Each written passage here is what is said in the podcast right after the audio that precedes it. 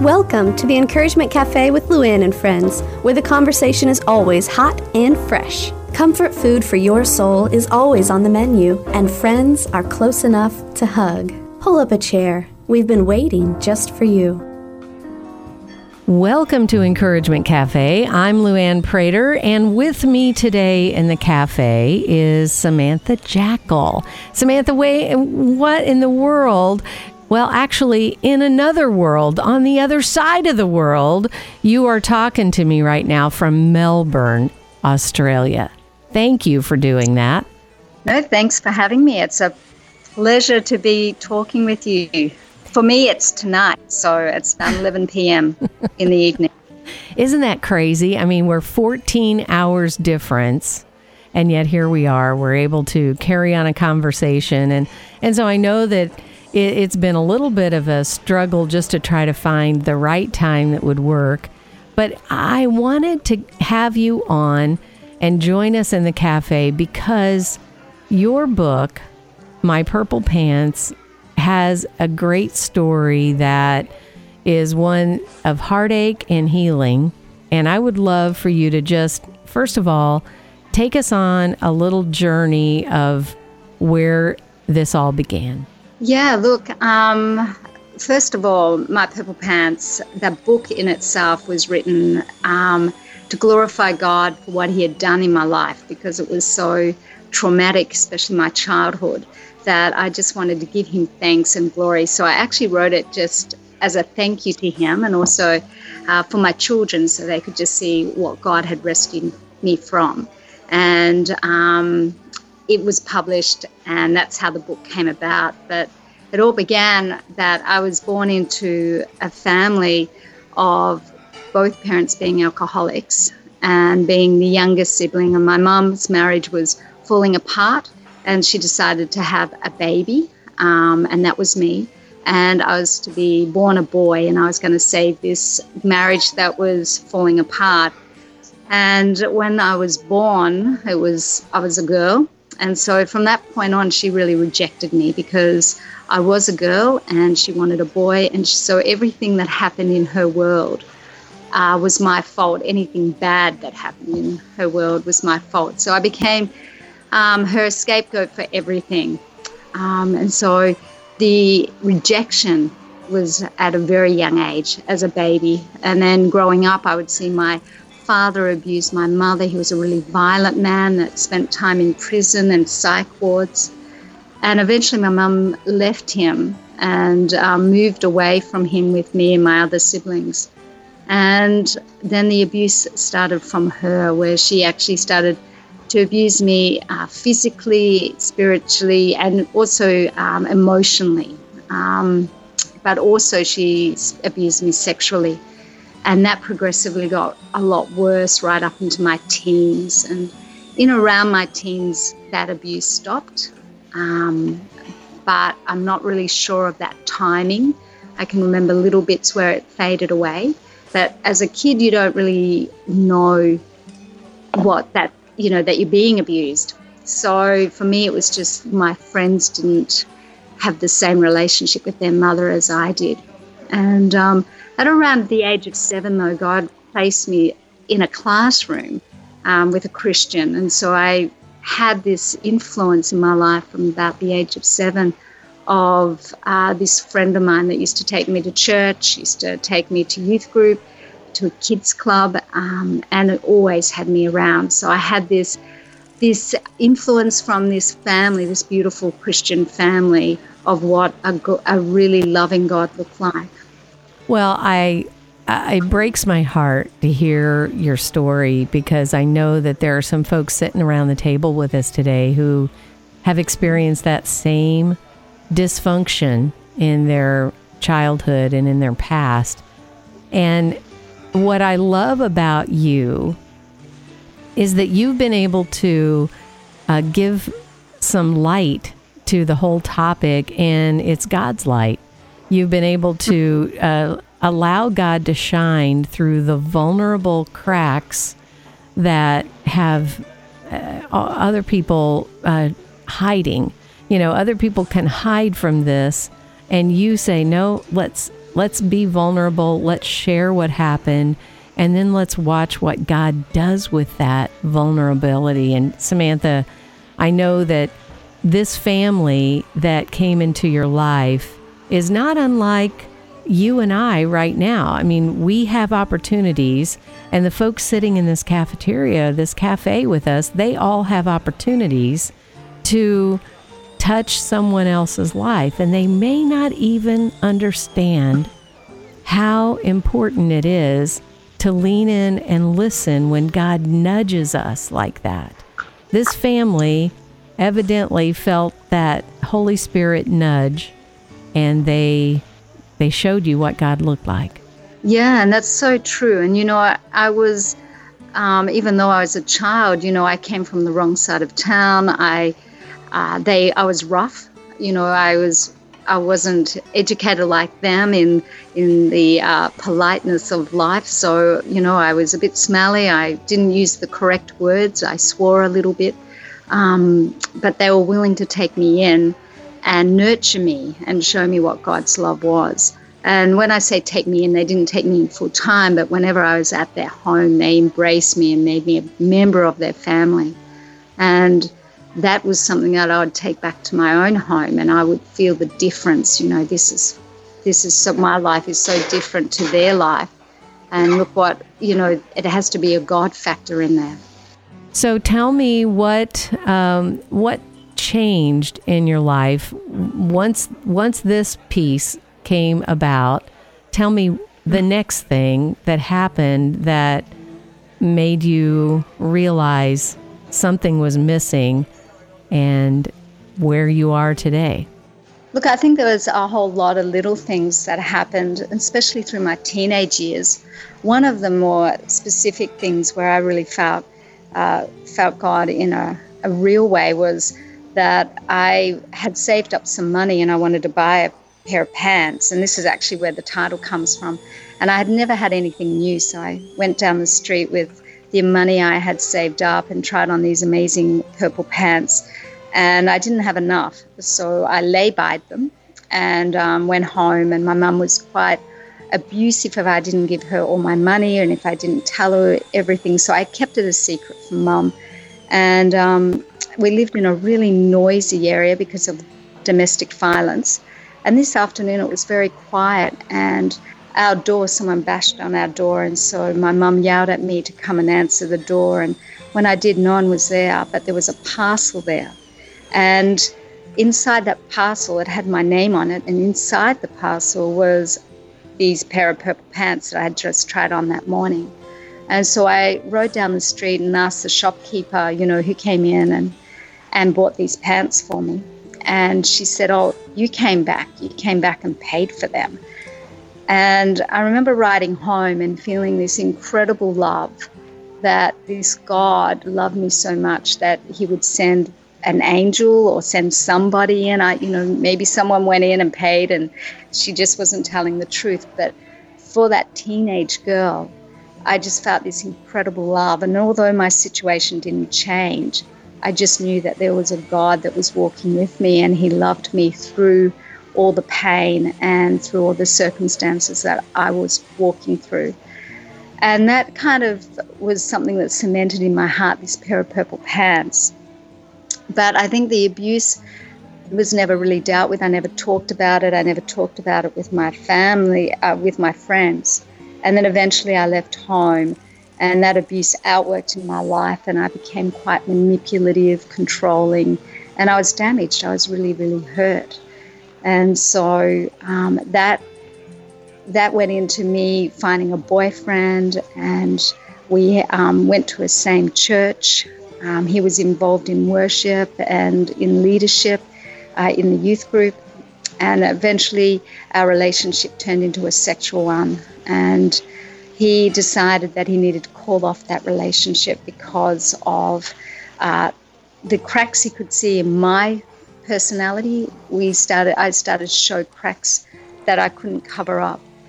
And after that, I actually decided because I had been abused, the only thing that no one had ever touched was my lips. And he had kissed me, so I had decided he was going to marry me no matter what. And so I actually um, tricked him into marrying me. I told him I was pregnant, and just a few weeks out from our wedding, I told him I had miscarried. And then I kept that secret in my heart for a year of our marriage, and that year was hell. Um, complete hell. We argued all the time. I was insecure. I'd accuse him of having affairs with other women. I'd accuse him of loving God more than me. You know, I was desperate. And um, I eventually told him um, a year later, and he walked out. And then we had a year apart where, you know, he went and he searched God. And for me, I just went into a real pit. And at that point, I even had my church community kind of not know what to do with me. It was in the 80s, and they didn't know what to do with uh, a girl that could lie to not only a guy, but to a whole congregation. And so they kind of suggested that I leave the church for a time and find another place. Um, and so that was a really lonely year and a year where I felt completely emotionally out of control. And after the year, the Lord taught, spoke to Peter and taught him to come back. He used scripture to speak to Peter. I was 20 at the time, and Peter was 23. And he he came back and he said, Sam, I don't know why God wants me to come back. I don't love you, but I feel like He wants me to come here and be with you and pray with you. And that's what we did. We prayed. And at that point, you know, I probably had signs of possibly being schizophrenic. Um, I, I was just all over the place. I would go walking at night on my own. I would get up in the middle of the night and scream at him for no reason. Um, and we began to pray together, and we realized that there was a spiritual element here as well, a real wounding in my heart that God needed to heal. So after having prayer ministry, I went to counseling, and around five years it took of us doing the hard slog of working through issues, me working through real life issues, real identity issues. Um, that God really healed us, healed me, and then healed our marriage. And um, this year we celebrate 30 years of marriage with five young adult children, and God has just been really sweet, you know, um, in the way He's healed our family, but also blessed our family.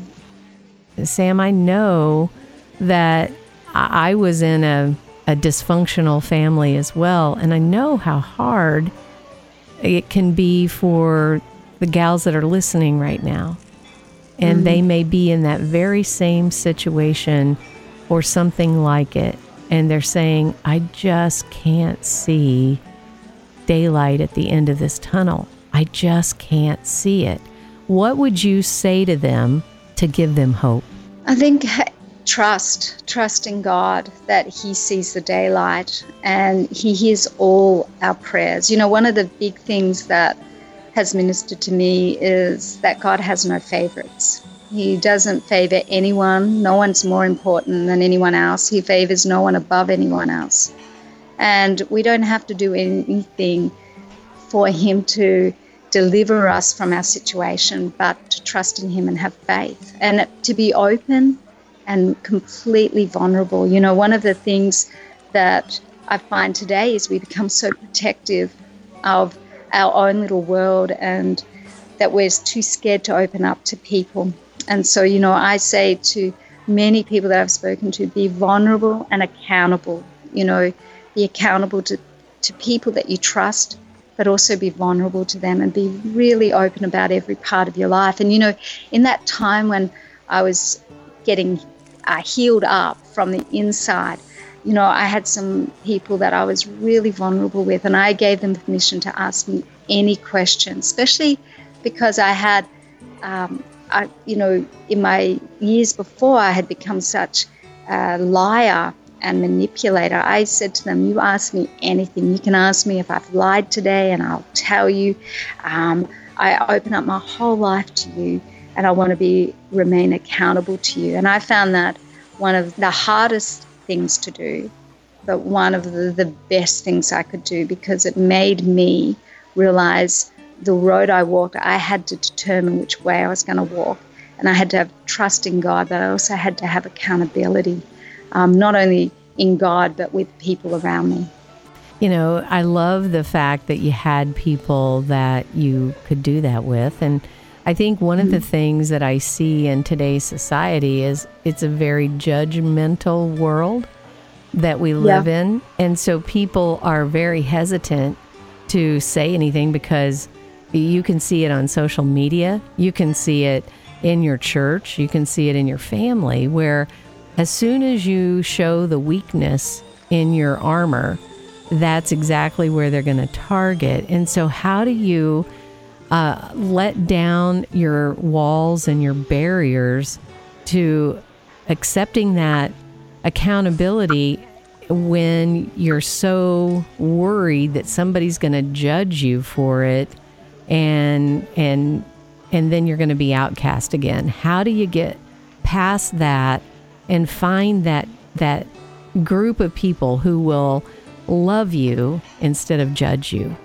Yeah, and that's really hard. I think, you know, for me, once I had the revelation of God's love and and that true revelation of God's love in my life and his forgiveness power and when I had experienced you know that forgiveness of his forgiveness of me and my I had to forgive myself as well. It enabled me to actually reach out and search for people.